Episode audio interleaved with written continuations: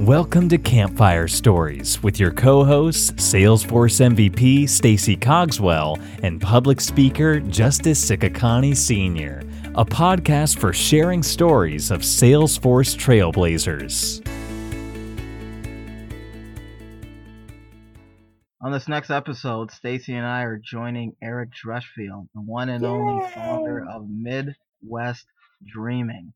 Eric, welcome to the podcast. Hello, Justice and Stacy. Thanks for having me on. Howdy. So Justice, this he's not just the uh, father of Midwest Dreamin', but really all the community events, right? Because Midwest Dreamin' was the first. I would say so. Yeah, I would well, say so. Technically, no, it wasn't. It, little known fact, yes, Snowforce was actually started earlier than Midwest Dreamin'. And there was Oh. also an event in Florida a few years earlier than Midwest Dreamin' that lasted two to three years called Dreamforce to You Florida. So while a lot of people credit Midwest Dreamin' as being the first, it really wasn't. It was kind of really just the one that set the tone and the, the style, if you will, for all the other community led events now. Well, Interesting. Let me ask you, Eric. I mean, uh, this is not new news to myself and Stacy, but you know, our our podcast does does attract new listeners and and fellow uh, community and Ohana members that may not know everybody in the community. So, for those that are listening, tell us a little bit about how Midwest Dreamin' came about, what inspired it, and and what it's grown to uh, today, and then maybe give us a, a a plug into what we can expect for for what the 2019 now 2018 2019 coming up. Yep. 2019 Sure. So so here's the here's the quick and dirty story behind how Midwest Dreamin' got started. My my first year in Salesforce was 2009. I got on the platform in very late 2009. Uh, Dreamforce 20, 2009 had already taken place by then. So 2010 would have been my first year to go to Dreamforce. And I, I heard about the event, wanted to go, talked to my management team, and they said, you know, it's um, it's our first year on the platform. Our developer needs to go. Our admin needs to go. Um, senior management all wants to go, and we don't have the budget to send you. And I was like really disappointed. I was like, oh man, I can't afford to do it on my own. I mean, it was costly back then. It's costly more so now even. Um, so this crazy idea popped into my head. Well, why don't I just bring Dreamforce to me?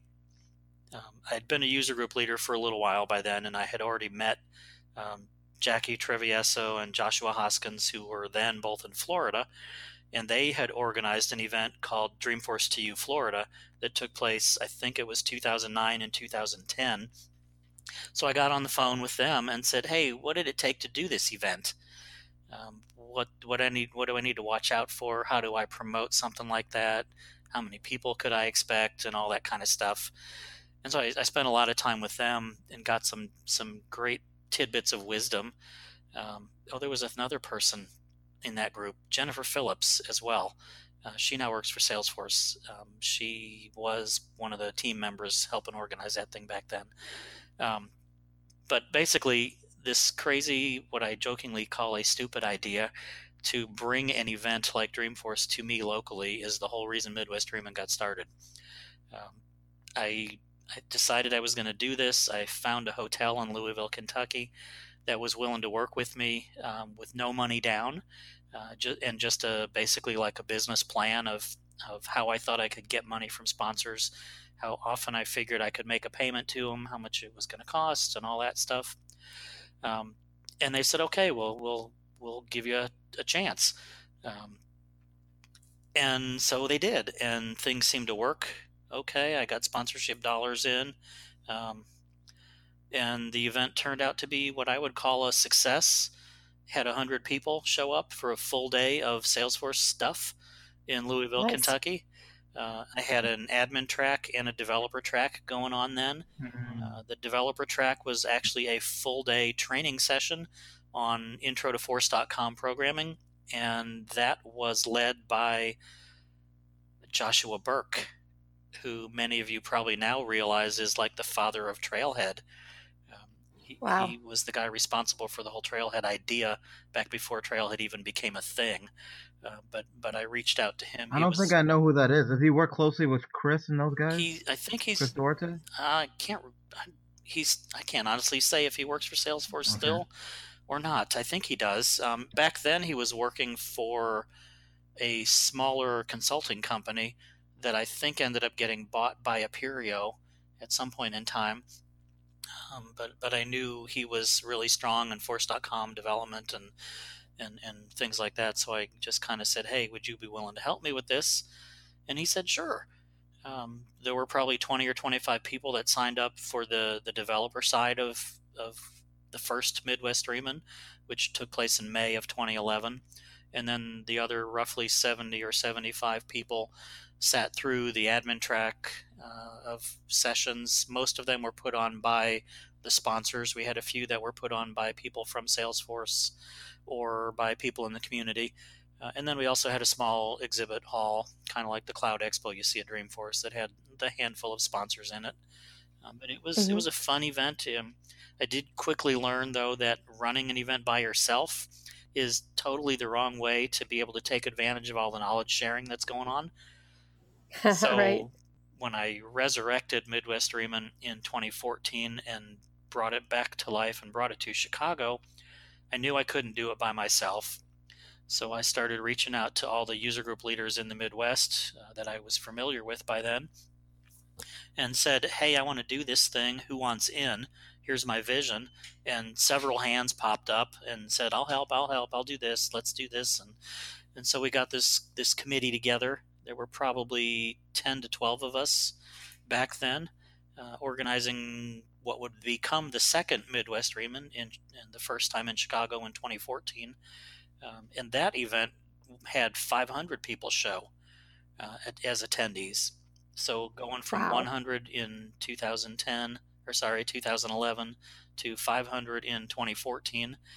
Uh, pretty phenomenal growth. Of course, the platform itself and the ecosystem around Salesforce really grew quite a bit during that same time period. But we've been in Chicago every year since, and we've seen as many as 800 people show up one year, uh, probably averaging 725 to 750, I'd say, over all the years we've been in Chicago so far. So, really good crowds. Um, it's, it's mm-hmm. been a mm-hmm. lot more fun for me because I've got people helping me with it. Uh, so, my focus is more specialized on what I do for the organization. Uh, and each of us on the team uh, has a very defined focus as to what we do for the the whole effort.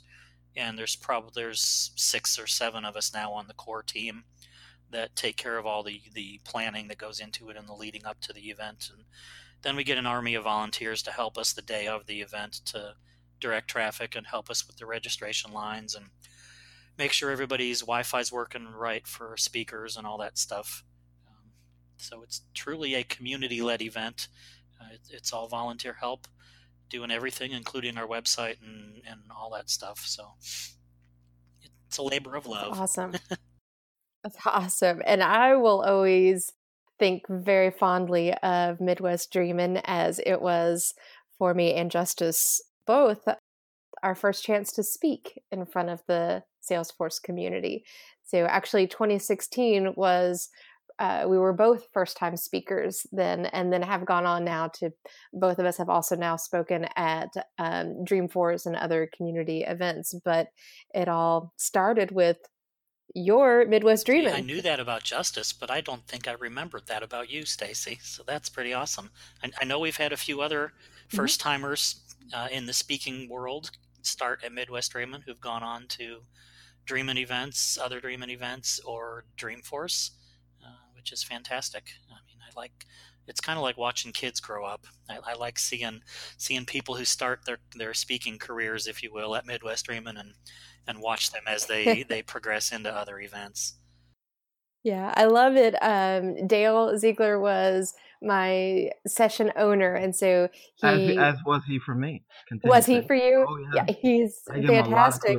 Yeah, yeah, and I will never forget doing my run through with him uh, just on the phone and um, like I, i'm speaking on content that i know and so i felt confident and yet at the same time there was this fear, the um, imposter syndrome, like in the back of my head. And I said to him, Dale, what if somebody stands up and says, that's not right? And, and he laughed at me, of course, and um, and was you know very supportive and encouraging. And he's like, this is the Salesforce Ohana. Like, we don't do that. He's like, no, people are going to stand up and applaud that you're there. And uh, he's like, and it's okay if you get a question, you don't know the answer, it's okay to you know take that conversation offline but um, but i remember how nervous i was and he was great at putting me at ease you know it's funny because much like yourself stacy i I don't know what I was thinking, but to your point, first time experience and the whole imposter syndrome was occurring for me as well.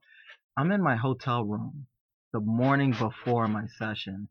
And at this point, I had convinced myself that I needed to know word for word my entire 40 minute presentation. Like I had to have it memorized, right? However many words I was. And every time I would get stuck after like 15 or 20 words because I didn't recite it exactly the way I had written it down or whatever. But anyways, when I had talked with Dale that morning, he gave me he gave me very similar feedback, and he said, "Justice, you were selected to speak because you have a demonstrated subject matter expertise. People just want to hear about your experience. You don't need to worry too much about the delivery and the approach, and if if you're gonna get called out." And to your point, Stacy, he said, "This is the Ohana. Like we're here to just." learn from what the community can share with the community. Yeah. So kudos, Eric, for for bringing in the right individuals because there is a, definitely an element around self-esteem and feeling comfortable yeah, and, and, and, and you know when to, to, step on the stage. We we changed how we selected speakers for Midwest Dreamin'. Um, I think it was 2015 when we changed it, or possibly 2016. I'd have to I'd have to go digging through emails to find the conversation where this with this happened. But early early in the Midwest Dreamin' life cycle, we we pretty much gave MVPs a free pass to speak. If they submitted a session, it was accepted, just because of their status as an MVP. Um, but we got some feedback on a couple of them that was not very pleasant. Uh, the, the feedback was things like this particular individual didn't seem like they prepared very well. They they didn't feel it didn't sound like they were comfortable speaking about their topic, uh, and it seemed like they that the session was not highly rated. So we I ended up with a conversation from with Mary Scotton, and she said, "How are you selecting your speakers for Midwest Dreamin'?" And so I I explained that that we gave the, the the buy, if you will, to MVPs, and then the the whole Midwest Dreamin' team basically reviewed all the submissions and decided which ones we felt were best. Uh, at that point in time, we knew who was submitting, we knew what their qualifications were, uh, and we knew their session descriptions. And Mary said, "Do it blind." She said, "The people that are based that are selecting your your content." all they should see is the title and the description of the session and nothing more. Don't tell them who it is. Don't let them know if they've ever spoken at an event before. Don't let them know if they're an MVP or, or who they work for or any of that stuff. Just give them the title and the description of the session and let them vote. And so that year we started doing that uh, and, and did it that way. And, and what Mary said was going to happen, she said, what you're going to see is you're going to get first time speakers, you're going to get a stronger representation of women and other minorities as speakers. And what really happened after we did that that first year was exactly what she predicted. Um, probably 80% of the speakers the prior year were white men, and the other 20% were all the other minorities in the whole world.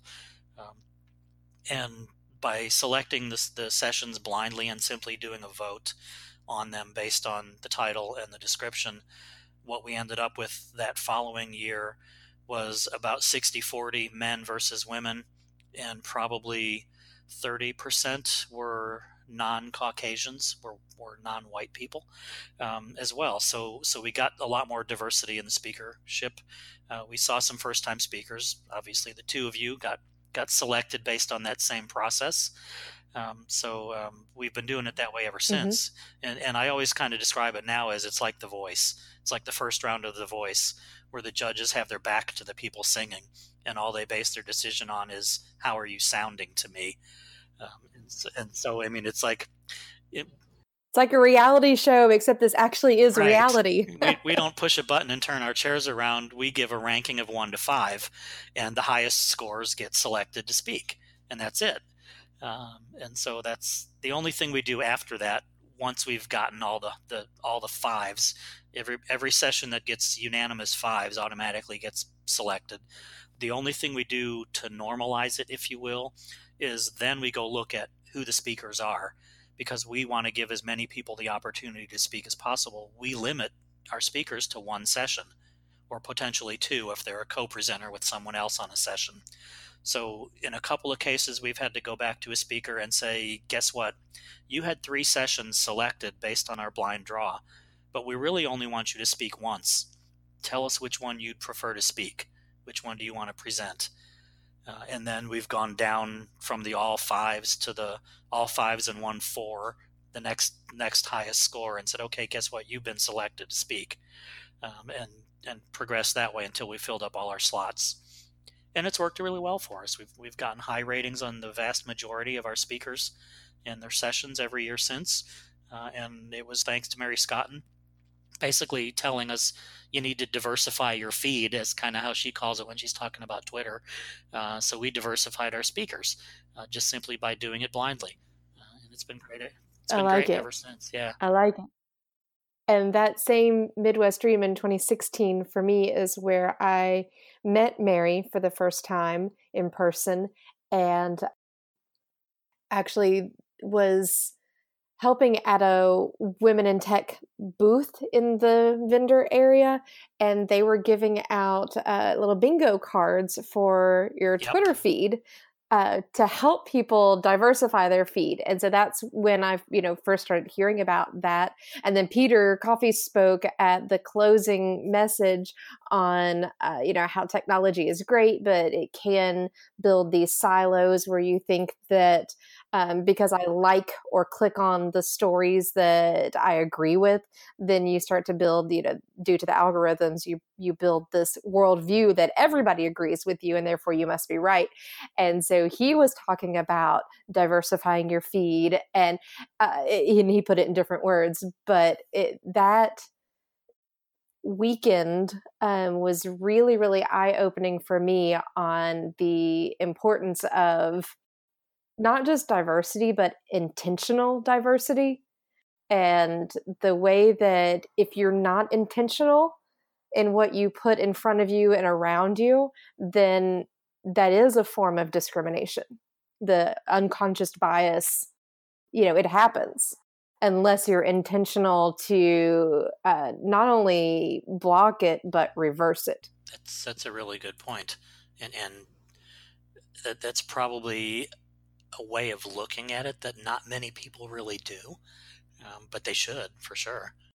It's been interesting, um, you know, and when I first went through my Twitter feed and, uh, you know, intentionally found people of, you know, different, uh, not just uh, race and gender but and and in more than two genders you know but uh you know religious background sexual orientation um just all different types of cultures. And uh, you know it, at first there were some things that i saw that were a little bit shocking and what? People actually think like that? You know but when you start to see issues as people and not just stats and issues then it really does change the way that you approach the dialogue because you're you want to talk to people more than you want to just prove that you're right it takes the anonymity out of it you know makes it well more real. i like that. So lots of benefits come out of these community events not just a chance to gather with the ohana although that obviously is a big part of it. That's that's probably the thing i like the most um, about not just the community events but dreamforce too. Um, i mean it, it's i say it all the time mm-hmm. for me it's all about the people. Um, i mean it's it's the thing that makes this whole ecosystem so unique is the people that are in it, the things you can learn from talking to any of them, Mhm. regardless of whether they've been in the ecosystem for 15 years or 15 days. Um, everybody has their own unique perspective and their own view upon how you can do things, why you should do Mhm. things, what's a solution uh, to a certain challenge, uh, and things like that. And and that that's, I mean, it, that's it's the greatest strength of this whole ecosystem, in my opinion. It's the people uh, and the things you can learn from them, and that's probably why I spend so much time trying to connect and have conversations with more and more people all the time. hmm Yeah. I, one thing that struck me as you were telling your story, and Justice, I'm sorry, I'm monopolizing the conversation here. Uh, but one thing that struck me is that you formed Midwest Dreamin' just because you had Yep. an idea and then you went and did it. And you were saying something similar even for Trailhead became it was just somebody had an idea. Wouldn't it be great if there was this kind of training platform and then they acted on it? Our podcast exists because we had an idea. You know, I do Justice and I both do Salesforce Saturdays locally and you know, there's so many things, big and small, that are happening all over the Salesforce ecosystem just because someone had an idea and then they acted on it. And it's just really cool. Like, you know, as Justice and I get to meet with so many different people around our virtual campfire and um, hear stories, it's just amazing to me the impact, the legacy, if you will, that can happen when someone takes action on Yeah, an that- idea that's that so they true. have. I mean, if you think about it, even even bigger than the community types of activities, but companies get started that way. I mean, Salesforce, for example, uh, Benioff had this idea. Let's end software is kind of how he started the whole thing. So he built this CRM application in the cloud um, because that was his idea, um, and it's taken off dramatically. Um, I mean, and, and so it's yeah. I mean, it's it's it's only an idea until you take action. I mean, and, and I've done some other things just simply based on a conversation that I had with somebody. Um, you may recall the the blog series I ran for a while on my personal blog site, where I said I'm the Kevin Bacon of the Salesforce ecosystem, and I put a new post out almost every week, just simply introducing someone in the ecosystem to the ecosystem. That whole thing started with a conversation that I had with Mhm, one mhm. particular individual. Um, it was Lori Witzel. I'm sure you probably both know Lori. She and I were standing in line waiting to get into a session at Dreamforce one year.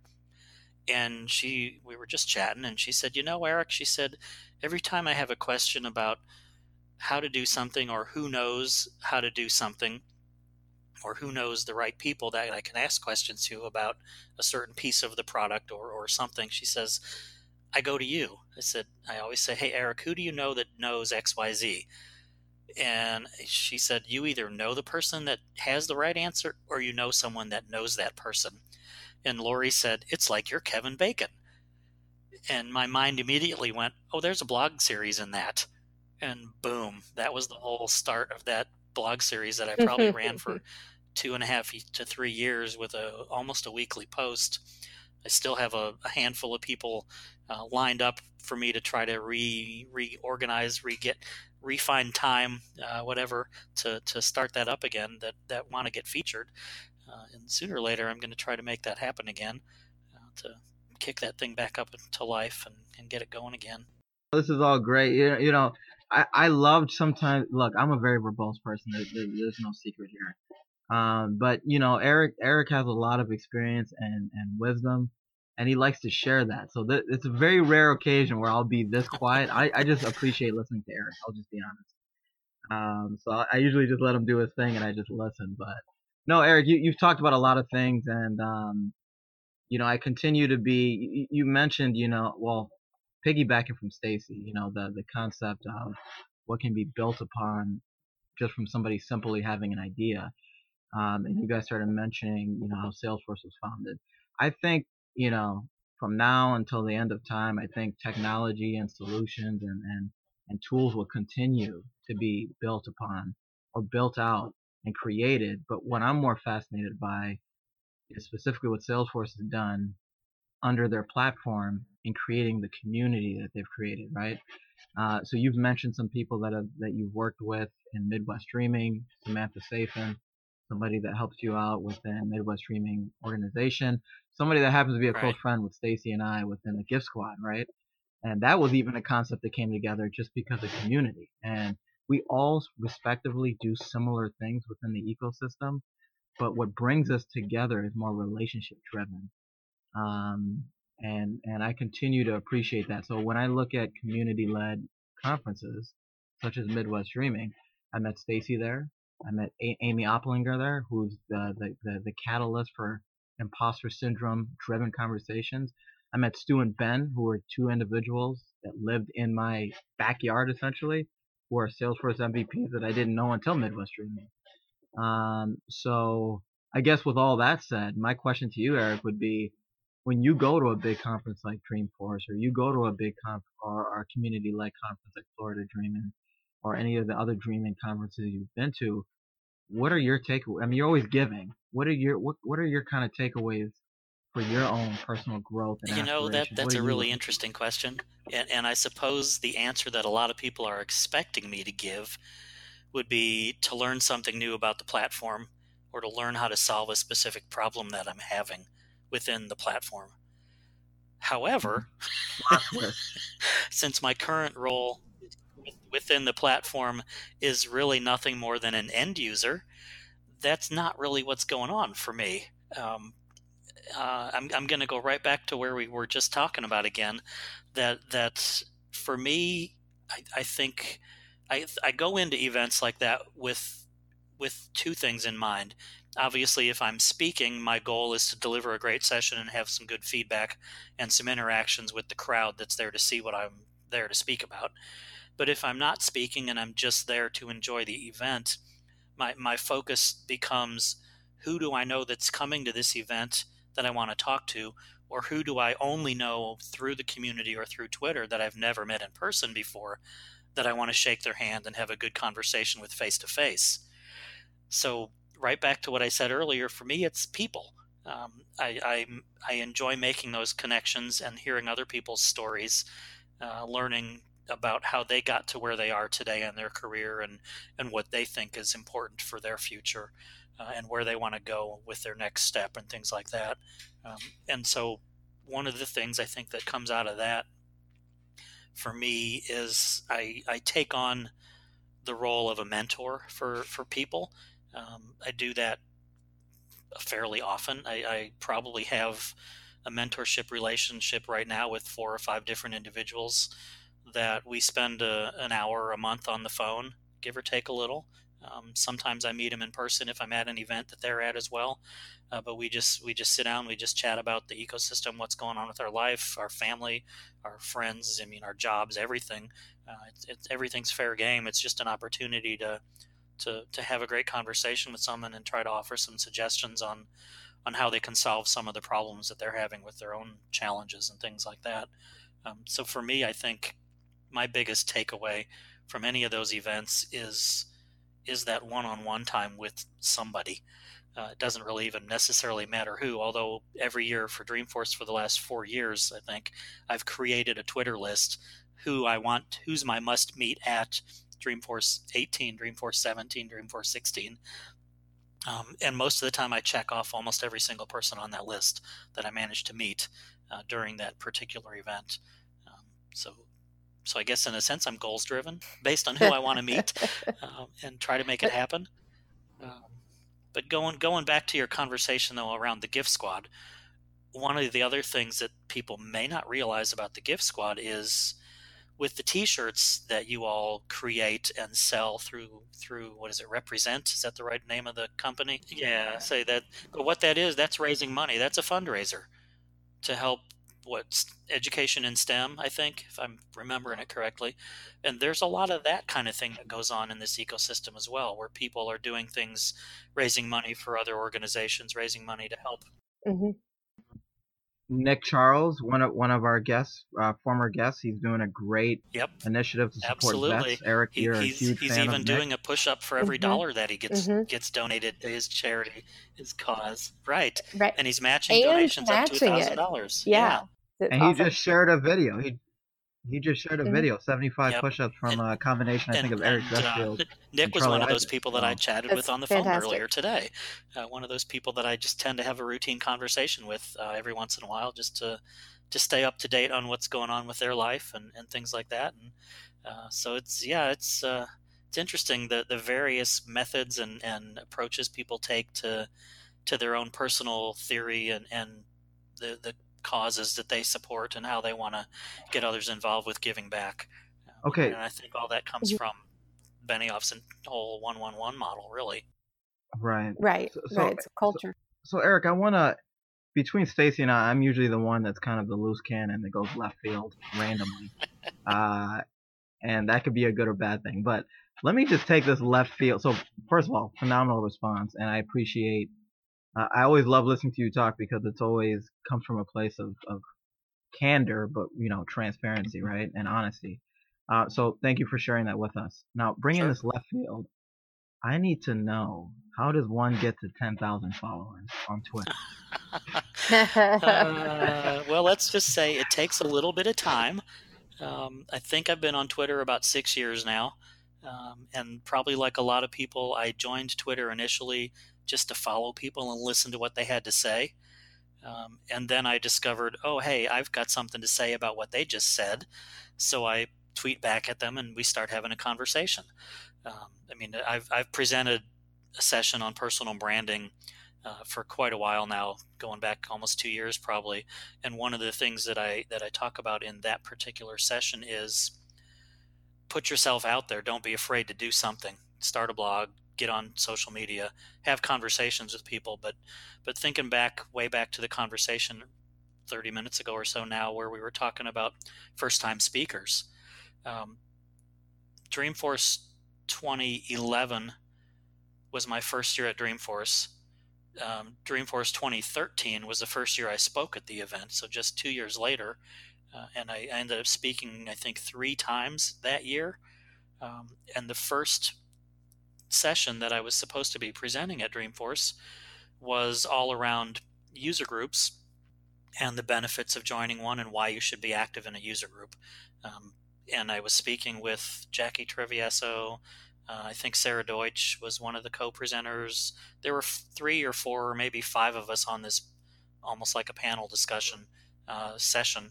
Um, I want to say Lana Saunders was probably one as well from San Diego. Um, but we were were waiting at the top at the beginning of the the hour, uh, standing up on the stage as the room started filling uh, with people, and my my gut was doing somersaults. There were bullets of sweat on my forehead running down my face, and I was terrified. Um, no, nobody mentored me and said, you know, the, the typical public speaking thing. Nobody said just pre- just imagine everybody naked. Nobody said that to me, although that probably wouldn't have helped any. Back then, I probably would have had this funky little smirk on my face and still would have been terribly nervous but I, I got up there and, and we started the session and I started talking. And as soon as I started talking and looked out on the crowd and recognized a few people that I knew, it suddenly hit me that everybody that's sitting in the room came because they wanted to hear what I wanted to say. So it was like the peanut butter and the jelly hitting each other on each side of the sandwich and suddenly becoming this great combination of, of, of awesome stuff and my body and my mind immediately went, "Oh, this is easy. I know what I wanted to talk about, and these people want to hear me." So all of a sudden, it was like I was talking to you right now, like it was just a casual conversation. It didn't feel like I was standing in front of a room of 150 people anymore. It was like, "Oh, these are all my friends. These people are here because they wanted to hear what I wanted to say, and, Mhm. and life was great." Um, now, on the other side of that coin, one, one of the things that I tell people when I'm trying to help them get over their fear of public speaking is no matter how well rehearsed you are, no matter how many times you've spoken in public, in my opinion, and you may you may both feel slightly different, but in my opinion, if you're not just a little bit nervous before you start speaking at an event, something's wrong. That that's kind of my feeling. Is there's got to be that little twinge Mhm. of nervousness about the whole thing. Right. Otherwise, you're you're you're doing something slightly wrong. Right. It means that you care. Like you care enough to want it to go well. Yeah, maybe that's it. Yeah, and and Justice, back to your comment earlier around not reading your talk track but trying to memorize it and present it word for word and and you felt so bad that you missed a couple of words or you presented it slightly different each time you rehearsed it. I i personally feel like the sessions where the speakers don't read a talk track and they just speak whatever comes to their mind obviously they want to follow bullet points and things like that but i think the ones that that feel more natural and more off the cuff uh, provide a better message and deliver a, a, a stronger stronger story um, so i don't even Yeah, no, Eric, I couldn't I couldn't agree more. And in fact, I by the time I was ready to present at Midwest Dreamin', Charlie Isaacs had seen me just seconds before because I was kind of pacing out back and forth right outside of the the, the room. And uh, yeah, I mean, I was nervous to the point of tears. I mean, I I, I have no reservations or concerns in, in in sharing that because I just I just was psyching myself out, right? And to this day, I still get extremely nervous. But to your point, the moment I start talking, it, it's as if I've been doing this my whole life, you know. But I do agree. I do agree Yep. with that feedback. and it, it certainly takes preparation i mean as a speaker to be able to deliver a decent message and deliver it in a manner that the attendees will be able to understand and enjoy um, and so there, there's certainly some some prep work and some rehearsing that you need to do um, and each session each topic each activity let's call it that whether you're doing a keynote session like you've done before um, or facilitating a panel of, of experts like i've done before those all have their own unique style and their own unique quirks to them, if you will, that you need to keep in mind as you're preparing to speak and to do your job for that particular session. Um, and that's it's it's part of I think personally what makes delivering a message to people in some form of a session uh, enjoyable to me.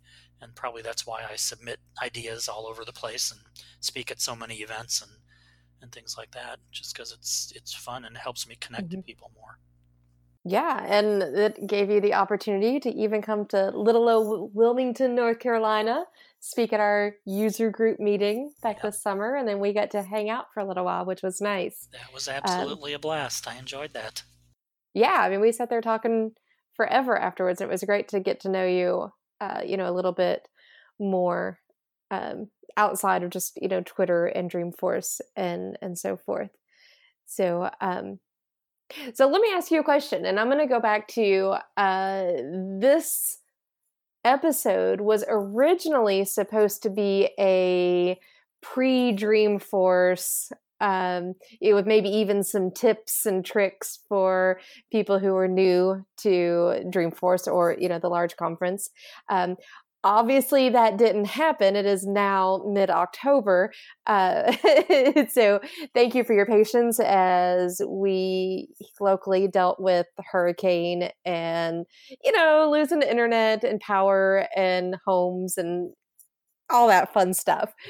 But You guys did a lot of great work those days, from what I recall, with local food shelters and whatnot. So kudos to you guys.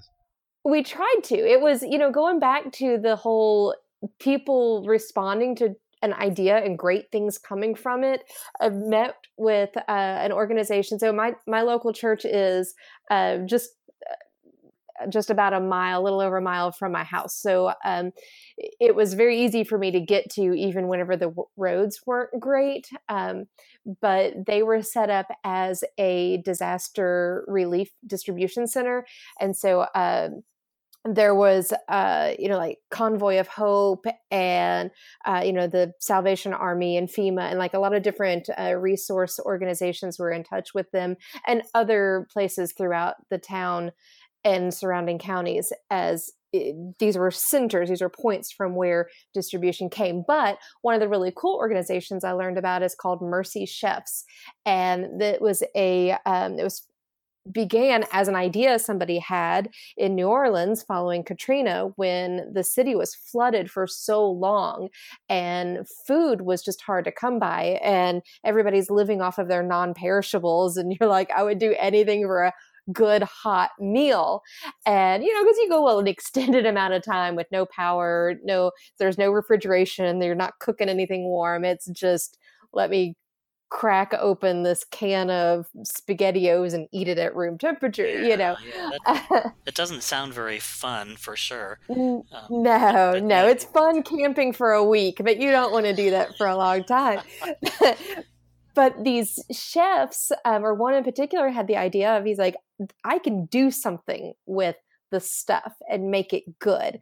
And so he started um, just kind of like a food truck with just the stuff on hand and started serving the community there uh, in New Orleans and and it grew and become became a thing and so it's a whole nonprofit now and they travel to disaster areas uh, not just hurricanes but you know any type of natural disaster that happens and they were feeding thousands of people breakfast, lunch, and dinner for uh, for a little over a week, which was great. We served um, first responders, so nine one one operators, um, you know, fire uh, EMS, uh, hospital workers that were, you know, shut in, and the line crews that were trying to restore power, um, but then also people and residents who were without power. And so it was just really cool to see these types of things that just came up, you know, great things coming out of disaster. Yeah, that that's a really phenomenal concept, and and, and it's amazing to me that I mean, you know, back to the whole conversation of something started with an idea. I mean, but that that's pretty amazing um, and and cool and a, and a really great thing that they can do that and and it helps so many people.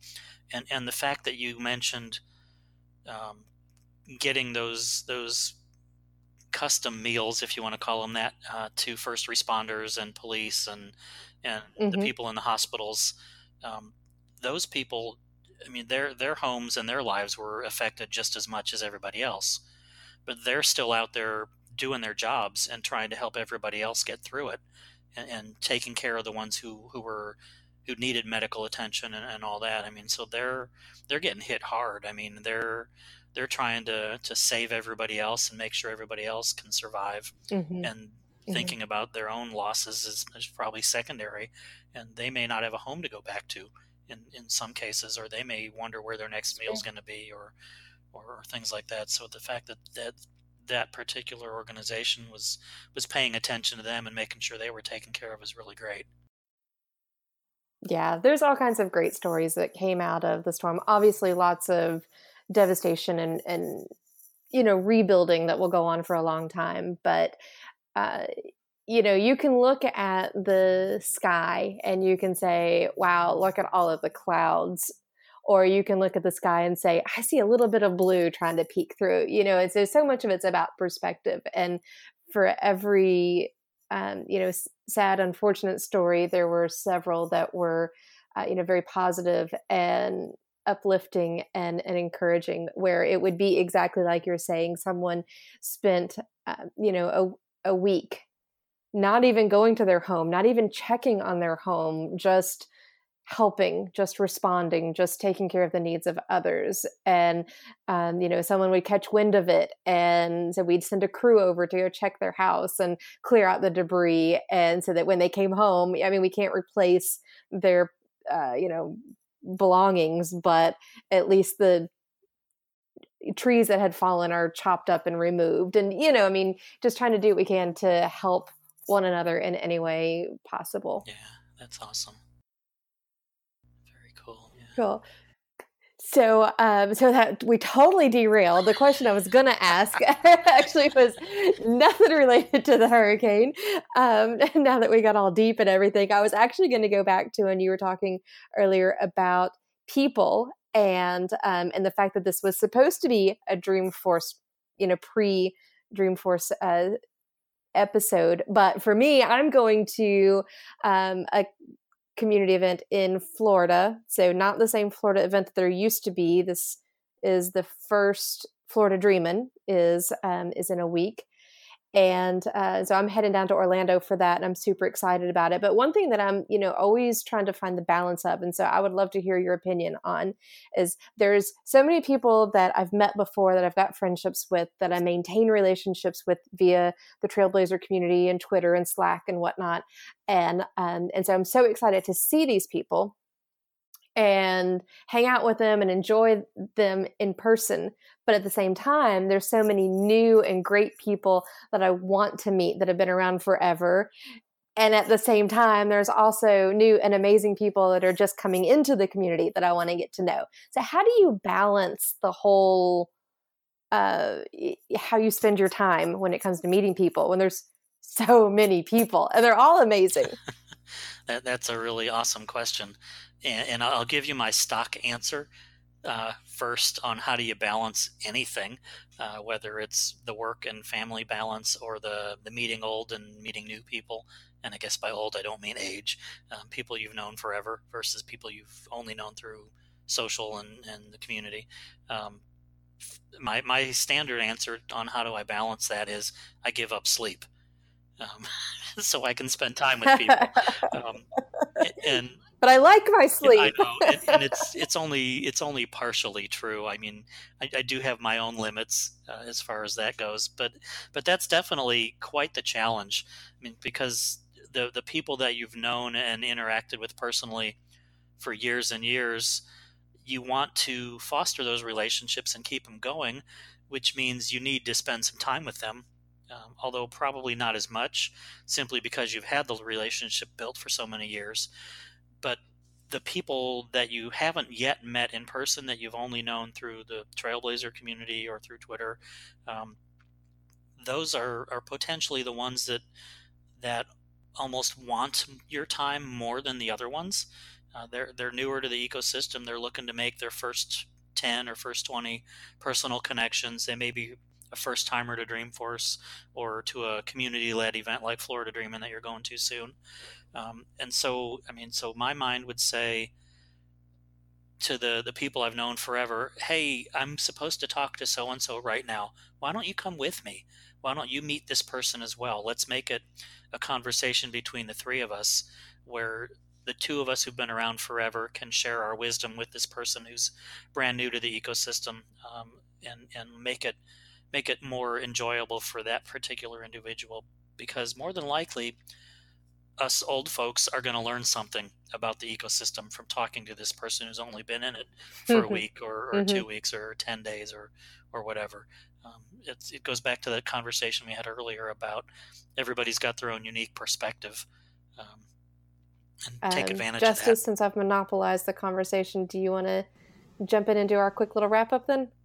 Eric, as usual, it's always a phenomenal opportunity just to chat with you uh, having an opportunity to do that now with Stacy mm-hmm. and, and, just kind of bring full circle just for our listeners to kind of hear the impact of, you know, you know, you being able to get into the ecosystem at a very early phase of the, you know, very early time of the ecosystem. Stacy likes to make fun of me because I wasn't around before the whole trailhead era. That's another conversation. But I she, would she never me, make she, fun of you, Justice but you've been around since before that era, uh, Eric, and you you were able to find ways to say, hey, how can I make this more about community if the monetary means aren't there? And fast forward to now, you know, obviously seeing uh, Stacy as a Salesforce MVP, myself with you know all the different things I'm doing with speaking and, and engaging in the communities, and a lot of that, you know, was based on our own individual trajectory, but you can see, kind of like you said, you know, kind of your kids growing up. Yeah. So, um, so let me stem from that self esteem from the from Midwest Dreamin', speaking there. Yeah. So, so let me derail this conversation one more time for a quick second, be, be, because something you just said sparked a memory on on something that happened at my very first Dreamforce. Um, so I was, it was 2011. Um, I had planned my flights, so I was leaving San Francisco the day after Dreamforce ended. Um, so shortly after the, the conference itself actually ended, which I think was that year was a Thursday around noon, um, I I simply posted a message on back then what was called the Dreamforce app, what today we would call the Trailblazer community. Um, I, I, simply posted a message out there that said, Hey, I'm in town till tomorrow morning. Uh, just got done with Dreamforce, had a great time. I'm looking for somebody to join me for dinner tonight. Is anybody interested? Anybody still around? And about 10 minutes later, I get a message back from this person that says, I'm staying at a hotel near Union Square. My flight's not till 7 a.m. tomorrow morning. Where do you want to meet for dinner? And it was somebody I did not meet at the conference at all. Uh, we, we picked a place, we met for dinner. We sat and talked over dinner for probably two and a half hours. Um, and every year since that particular year, I try to spend at least five minutes with her at Dreamforce. Um, I've, I've actually had dinner with her at the exact same restaurant on another occasion at a different Dreamforce, just to kind of relive wow. the memory of of how I, I guess technically maybe she was like my first Salesforce community personal connection um, as, a result of Dreamforce. So it was. Uh, this, this conversation just made me think of that person, and her name's Kelly Wood. Uh, I think she works for Internet Creations. She's kind of based in the Dallas area, if my memory's correct. Kelly, if it's not, I'm sorry. That's awesome. And Eric, I don't know if you even remember, but my first Dreamforce, which was 2014, um, I had a similar experience where I saw a tweet and uh, responded to it. And it was one of those, hey, I'm at such and such place if anyone wants to meet up. And it happened to be the um, the bar lounge area in the lobby of my hotel. And so I was headed that way anyway. And so I stopped and hung out. And then that ended up moving over to the diner. And that's where you and I met face to face for the first time. Diner, wasn't so, it? Yes, yes, yes, it was. Yes, it that was. was a good time. And we ate there right. again this year. okay, so you guys both know after giving those uh, soliloquies, I have to now give mine. You guys do know that, right? uh, yes, yes, so, yes, yes.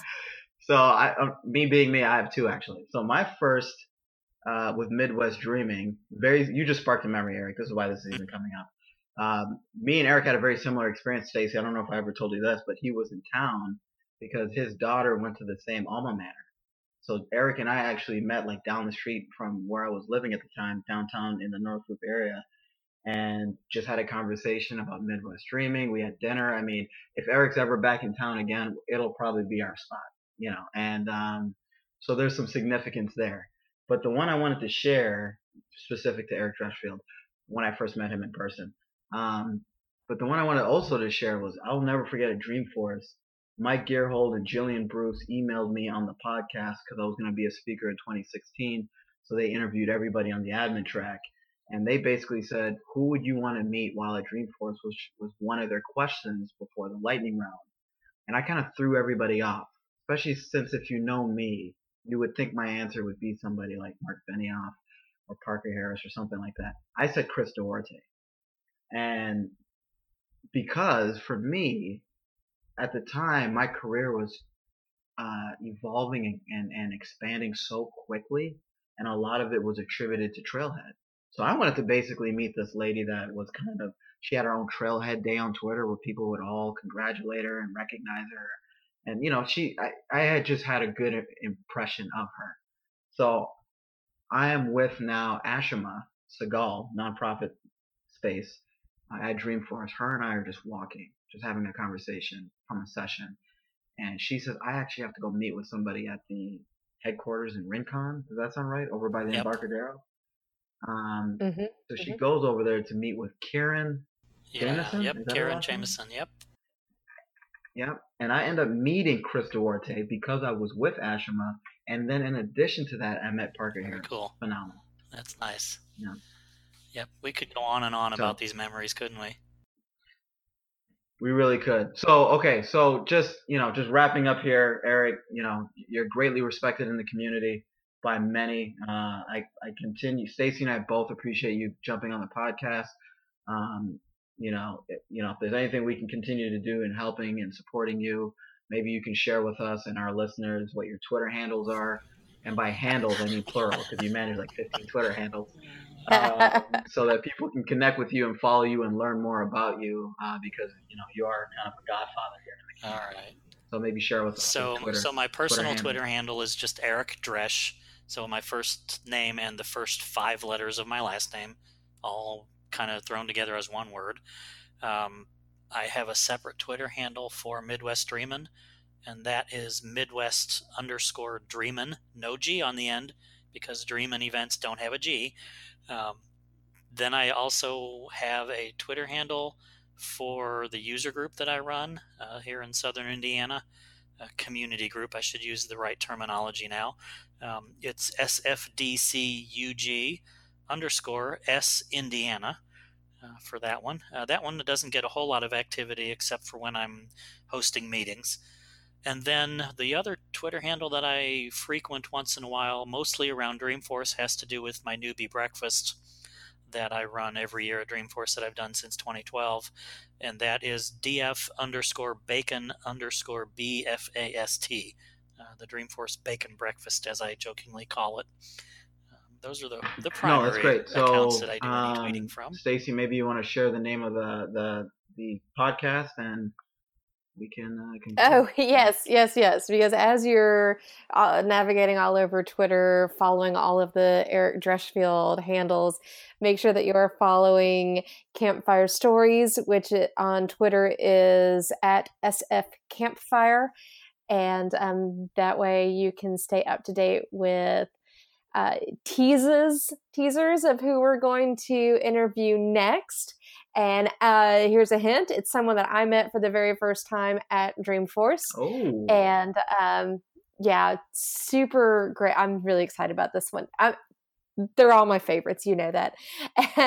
and uh, yeah, so give our handle a follow, and um, and then obviously subscribe on iTunes so that you will automatically have every new episode when it comes out because we have no schedule. We don't release episodes on any particular cadence. It's No. just whatever our schedules allow. keep you guys on your toe. Exactly. Well, that's another episode of the Campfire Stories. Thank you again for joining us, Eric. We we enjoyed hearing your story.